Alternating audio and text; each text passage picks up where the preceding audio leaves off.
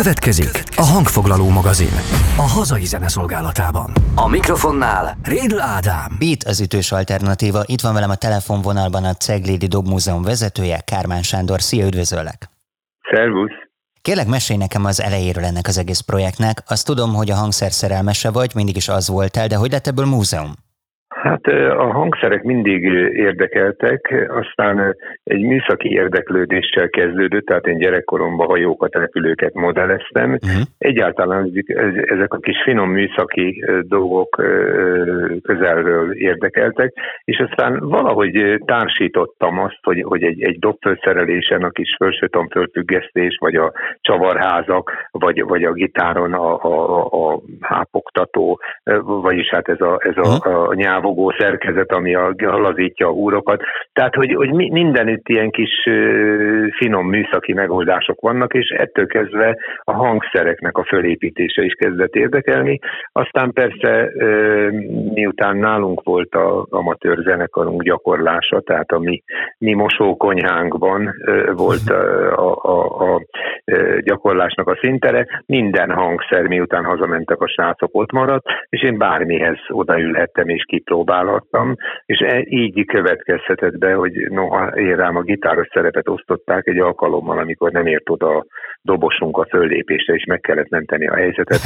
Különösebb gond nélkül oda ültem a dobokhoz, mert hát délutánonként azért lopva én megpróbáltam ugyanazt csinálni, amit a dobosunkkal betanítottunk a szalagos magnóról lehallgatott motívumok után. Pont ezt akartam kérdezni, hogy lettél gitárosból dobos, de akkor ezek szerint most már előrébb van a szívedben ez az ütő hangszer? Vagy egy szójátékkal élve ütős hangszer?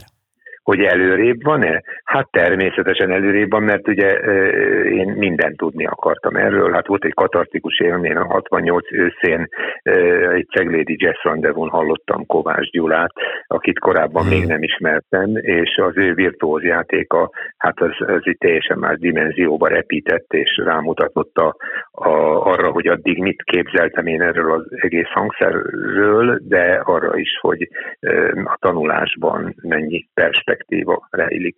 És hát aztán fölkerültem Budapesten 69-be, ahol még jócskán voltak kézműves dobkészítő műhelyek, elsősorban a Medveszky Antal, a Dubán Dezső és a Kozmosz fémtömegcikk és hangszergyártó KTS működésére gondolok, és hát én ott állandó látogatója lettem. Ez volt a desszert a nap végén, hogy valakit meglátogattam, és miután már némi műszaki előéletem volt, rálátásom a dolgokra, tehát elég volt látni, hogy a munkafolyamatokból éppen mi készül, és ezeket én ittam magamba szivacs módjára. Annyit mondtál tegnap, mikor egyeztettük ezt az időpontot, hogy éppen oktatsz, és hogy azért hívjalak most. Igen. Doboktatást tartasz? Ez egy nagyon érdekes dolog, mert én most augusztusban múltam 70, és azért picit kényelmesedik az ember, aki bevallja, aki nem. Szóval én ezzel teljesen fölhagytam már, vagy 10 évvel ezelőtt, mert én szerdán délután 5-kor nem akarok mindig rendelkezésre állni, hogy csináljak azt, amit akarok. És ha az ember tanít, akkor abban bizony van egy rend, tehát akkor nyilván akkor azt tartani kell, de valami miért mindig vannak olyan nagyon kedves ismerősök, akinek a fia vagy a lánya olyan tehetséges, hogy nincs szívem azt mondani, hogy meg se próbáljuk, és ő éppen egy ilyen tehetség, akiről az első óra után kiderült, hogy érdemes vele foglalkozni. Úgyhogy nem rendszeresen oktatok, ez egy ismerősöm kislánya. Ha már mondtad az életkorodat, egyébként hang alapján simán letagadhatsz belőle 20-at, de muszáj megkérdeznem, hogy ahogy az ember idősödik, úgy a dobtudása romlik? Mert ott azért a fizikai erőre elég komolyan szükség van.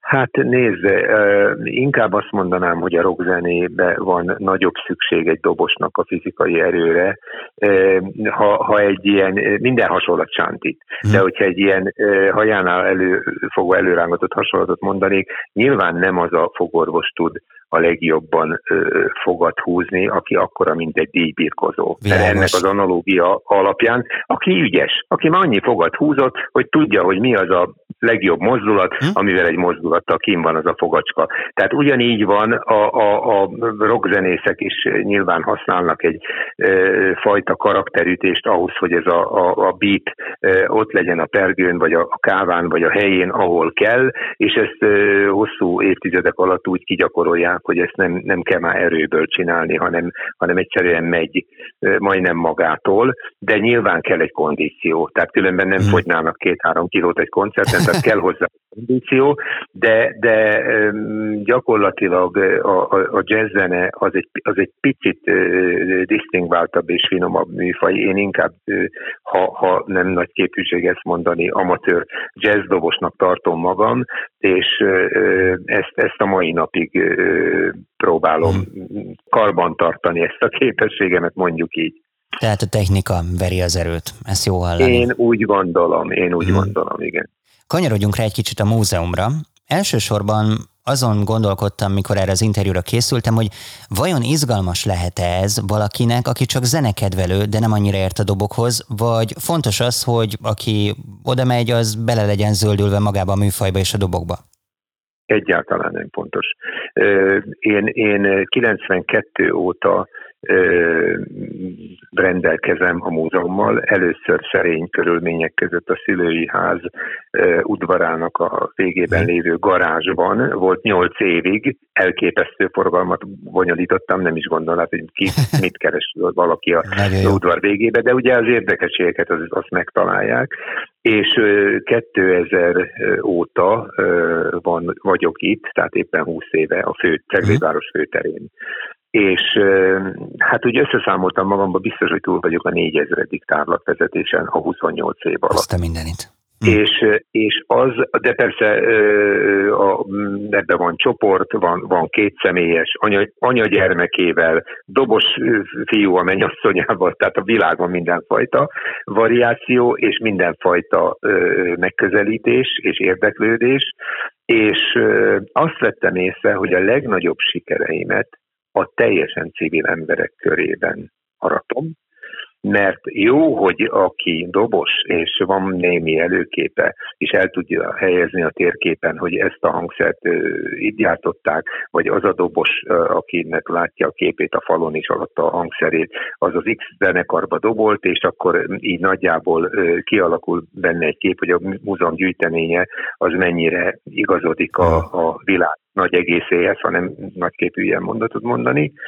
De igazából aki végig jön velem egy tárlatvezetésen, az mindig egy óra, és a vége a kamarateremben ér véget egy ilyen bemutatóval, tehát itt van 2 dobfölszerelés fölajzva, és a háttérben egy ilyen -60-as CD-t, így big bandre én tudok dobolni, hogy mi a hogy mi a dolga egy dobosnak egy zenekarban. De szóval inkább, amire az egy órás tárlatvezetés végére érnek, a szenvedély. Tehát, hogy lehet valamiért úgy lelkesedni, hogy ezt a lelkesedést azt lehetőleg átragazd egy utcáról bejövő embertársadra.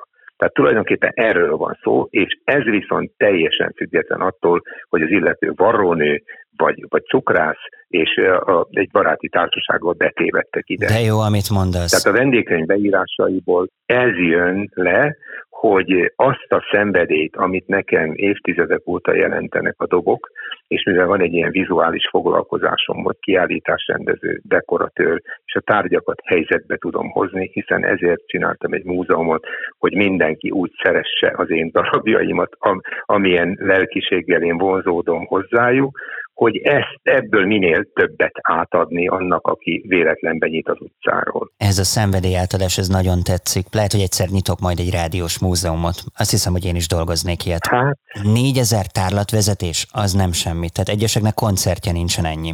Számolod? Tehát ezeket így felvezeted, vagy csak úgy kb. Mondtad, hogy ennyi? Hát ezt kb. mondtam, de gyakorlatilag tegnap is volt egy olyan, hogy átvét Kecskemétről egy dobos barátom, és gyakorlatilag két vasdarabot szeretett volna, hogyha talál a dobjához, mert ugye mi olyan régóta restaurálunk, hogy már egy egész komoly raktár van, ami majdnem, hogy egy ilyen német iparvállalatnak a rendszerezésével, hogy tompítók, különböző csavarok és alkatrészek, tehát hogy csak úgy lehet rendet tartani, hogyha rendet tartasz.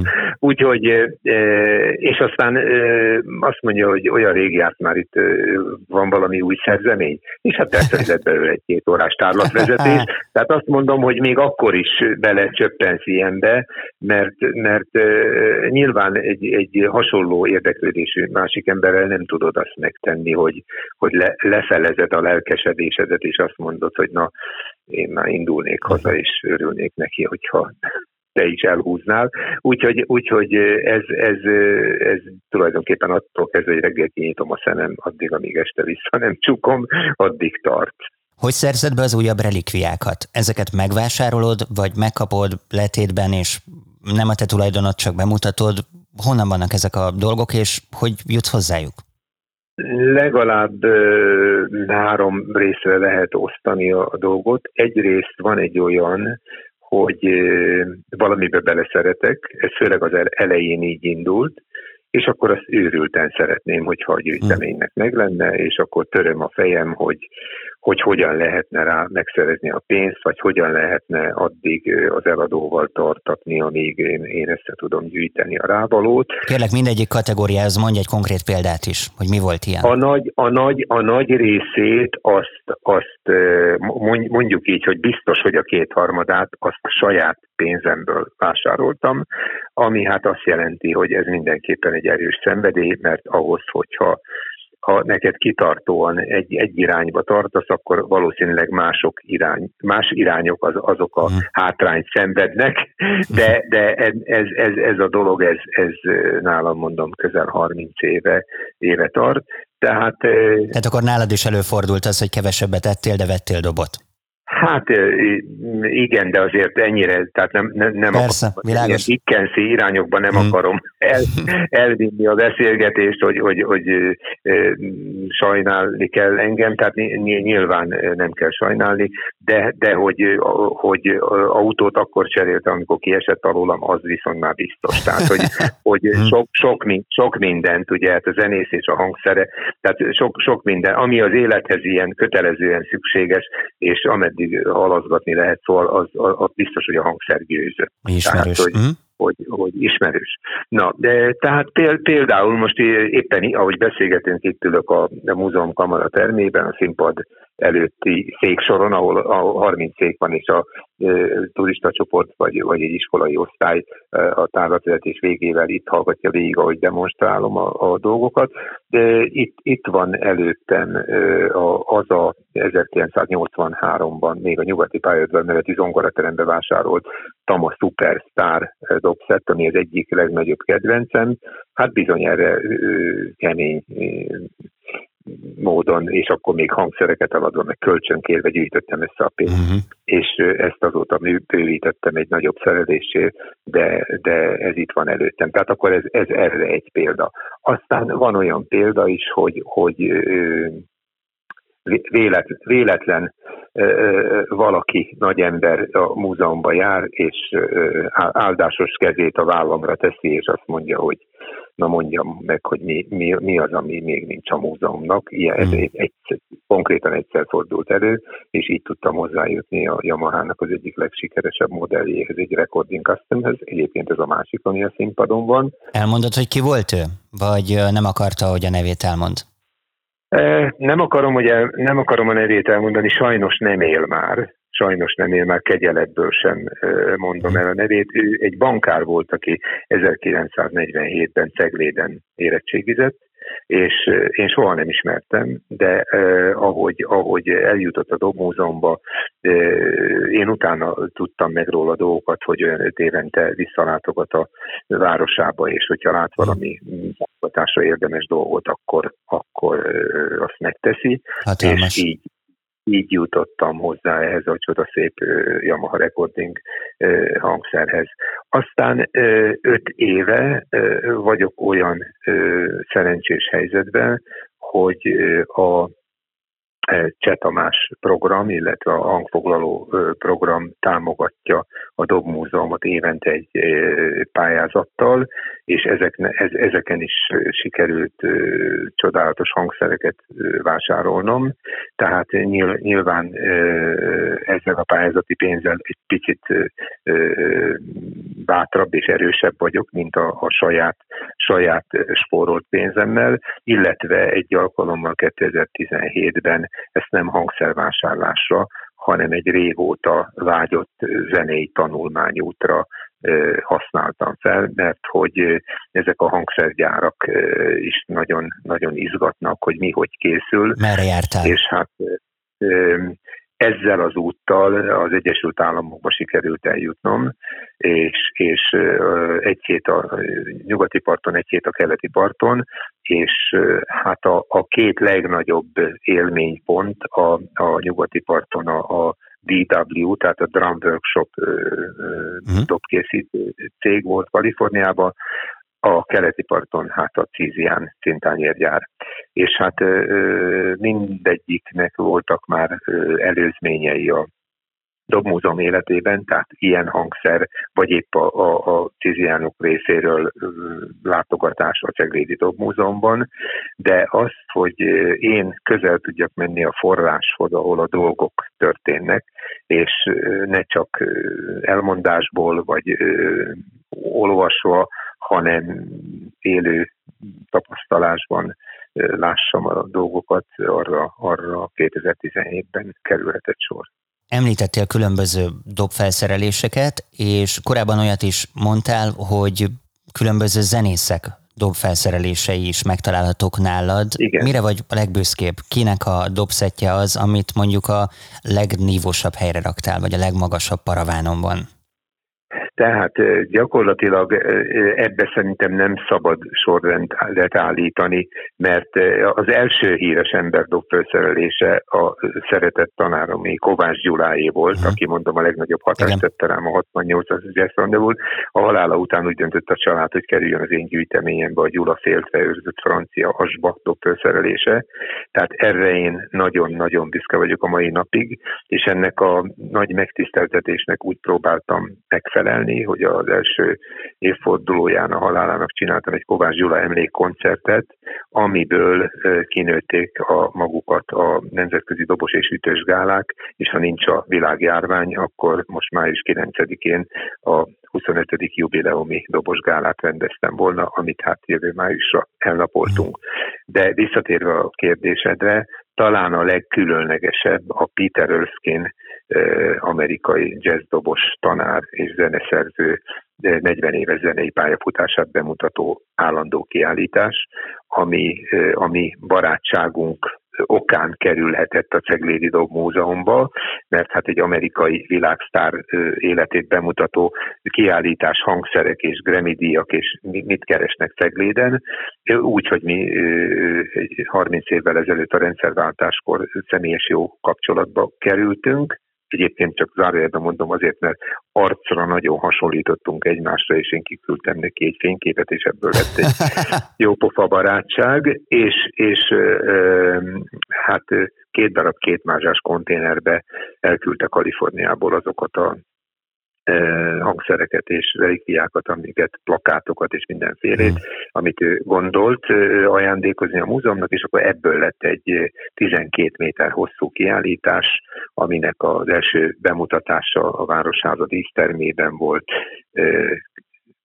2010-ben, és azóta a Dobmúzeum leghosszabb olyan helyet foglaló kiállítása ezzel a 12 méterrel, ami egyetlen személynek a pályafutását mutatja be, és hát persze a kapcsolat azóta is jó, úgyhogy a jubileumi 25. dobosgálán is ő lesz a világsztára a 17 tagú Budapest Jazz Orkestrával. De érdekes, hogy egy kiállítást méterben határozol, meg nagyon tetszik. De hát bocsánat, lehet, hogy rossz analógia, mert ugye az új gazdagok a könyvespolcon a könyveiket is centiméterben, meg hogy kérek még 20 centi pirosat oda. Szerintem jó volt, mert jó volt így elképzelni. De nem, csak azért, hogy fogalmad legyen róla, mert általában egy dobfelszerelés mondjuk 2-3 méteren elfér, tehát az, hogy 12 méter hosszan a kiállítás hosszú falán csak az amerikai világsztár dobos barátomnak az életművét mutatjuk be, vagy próbáljuk elmesélni tárgyakkal, képekkel, ezt lehet, hogy nem túl szerencsés, de így tudtam meghatározni, hogy ez egy ilyen komoly méretű. Tehát, de legalább olyan büszke vagyok rá, egy kicsi, egészen kicsi 1,5 méternyi sarok, egy megsárgult, egykor fehér gyöngyház szonor dobfelszerelés, amit a bebopnak a nagy újítója, a Kenny Clarke használt, és ezt mivel ő is azok közé, amerikaiak közé tartozik, akik beleuntak New York nyüzsgésébe, és Európába, Svájcba telepettek le, és a Jojo Mayernek az édesapjával, aki bőgős volt, játszott ez a Kenny Clarke, éppen akkor, amikor a 12 éves Jojo már láthatóan komolyan vette a dobolást, és akkor megvásárolta a Kenny Clarke-nak az akkor éppen levetett szettjét, amit aztán a Kenny Clarke, ahogy fölnőtt lett és kinőtt, föltette a szüleinek a Zürichitó partján lévő lakásának a padlására. És járt nálam a dobmózom, és annyira megtetszett a szenvedély, hogy ahogy visszament Németország, vagy a Svájcba, akkor üzent, hogyha valaki hajlandó elmenni a szülői ház padlására, ezért a Kenny Clarke dobért a múzeumnak ajándékozva. Szóval rengeteg sztori van, rengeteg. Annyi kérdés fogalmazódott meg bennem, miközben meséltél. Csak egy villámkérdés, aztán rátérek a fontosabbakra. Barancsolj. Csak egy pillanatra muszáj visszacsatolnom. Ha már itt említetted Peter Erskine-t, most már mondhatjuk, hogy a barátod egyetértett abban, hogy hasonló az arcotok? Hogy abban egyetértette? Igen. Ezt muszáj megkérdeznem. Az nem is volt kérdés. Ja, nem is volt kérdés. Az annyira vicces, hogy ezt bárkinek megmutatom, ugye a kiállításban benne van ez a úgynevezett ikerfotó is. Az annyira nem volt kérdés, hogy ezt valahány ember meglátja, hangosan elkezd nevetni, hogy ilyen nincs. Jó, akkor erre rá kell googlizni. Meg ilyen vicces dolgokat próbálnak mondani, hogy mit tudom én, apukárd nem járt soha Amerikába, meg ilyeneket. Hát nem ő az országhatár, de Európába járt, de igen. Ennél egyel komolyabb kérdés, hogy igen. Ezek a relikviák, amiket itt most elmeséltél igen. nekünk, ezek érinthetetlenek, vagy elképzelhető, hogy néha beülsz mögéjük, hogy mit tudom én, átjátszd őket? Én most azt gondoltam, hogy azt akarod kérdezni, hogy véletlen hozzáér a látogató rácsapok-e a kezére. Nem. Nem érinthetetlenek, de figyelj ide, miután a gyűjteményben ebben a pillanatban 129 komplett dobfelszerelés van. Wow.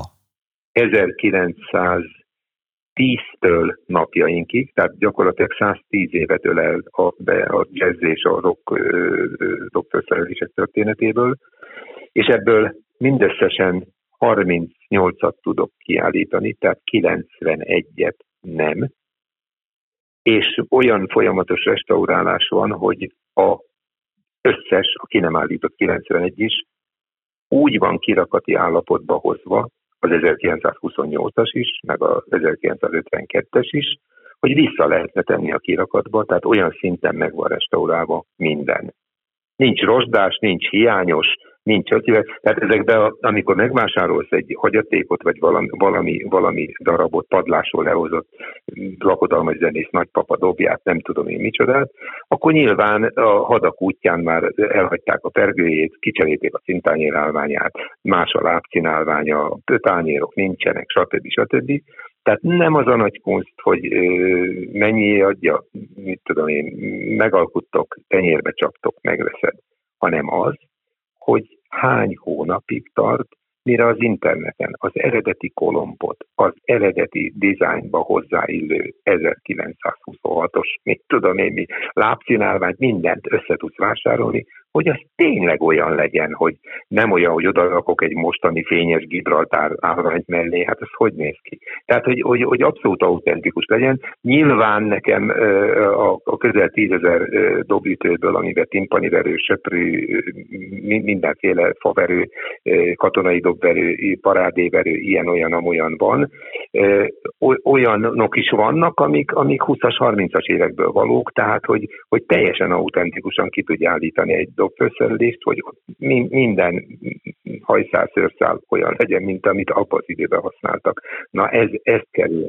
komoly energiába, igen. És mindemellett az energiabefektetés mellett, illetve relikviagyűjtemény, kincsestár mellett nem csapsz rá egy látogató kezére, hogyha mondjuk megüt egy tamot? Nem csapok rá, figyelj, de azért mind van, tehát ugyanúgy, ahogyha hozzáérsz a villamoson az embertársadhoz, nyilván attól ő nem fog összetörni, mint egy porcelán, vagy nem fog kifolyni belőle a lé, vagy. Tehát nem tud olyan baja lenni, tehát én mindig azt nézem, hogy mivel,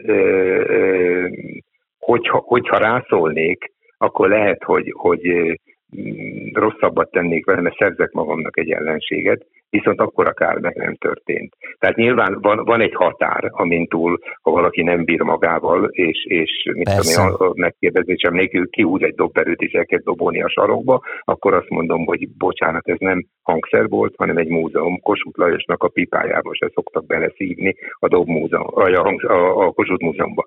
Tehát, hogy ne tévesszük össze a játszóházat a múzeummal.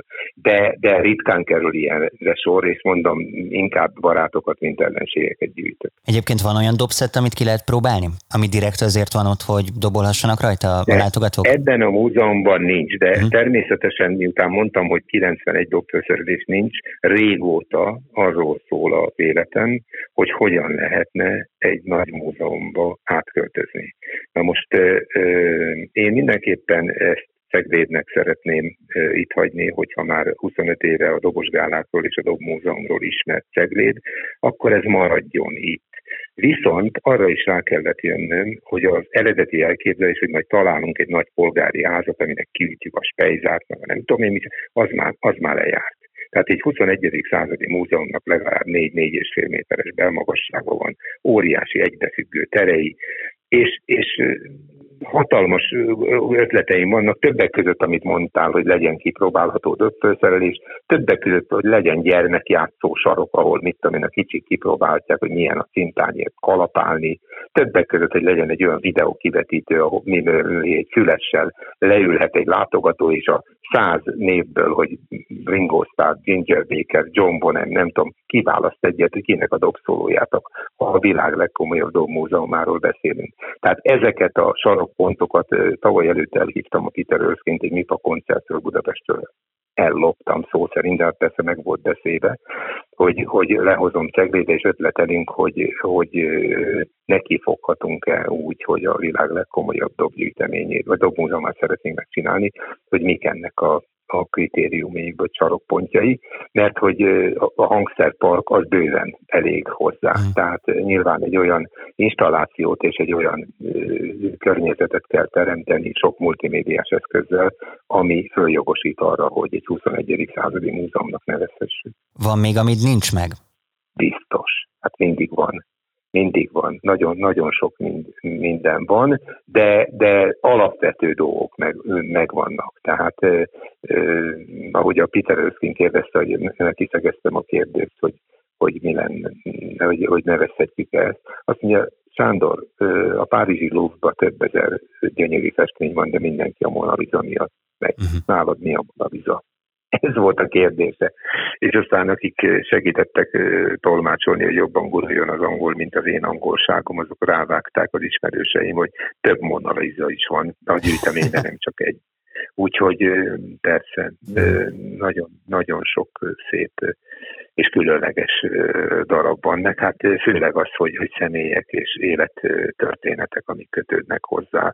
Úgyhogy a tárgyak azoktól kellnek életre, és ahhoz kell a tárlatvezetés, hogy amit nem is gondol a múzeum látogató, hogy hát miért, hát ki tetszik nyitni, azt majd körbe sétálunk. Hát igen, de hát kellenek a sztorik is meg, hogy életre keljenek a tárgyak.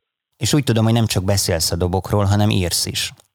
Igen, 2014-ben jelent meg az első könyvem, és most 2020-ban ezt követi a második könyvem a Dobmúzeumról, aminek a budapesti könyvbemutatója terveink szerint november 27-én lesz a Budapest Music Centerben. Gondolom, hogy az amerikai utad motivált abban, hogy újra könyvírásba kezdj.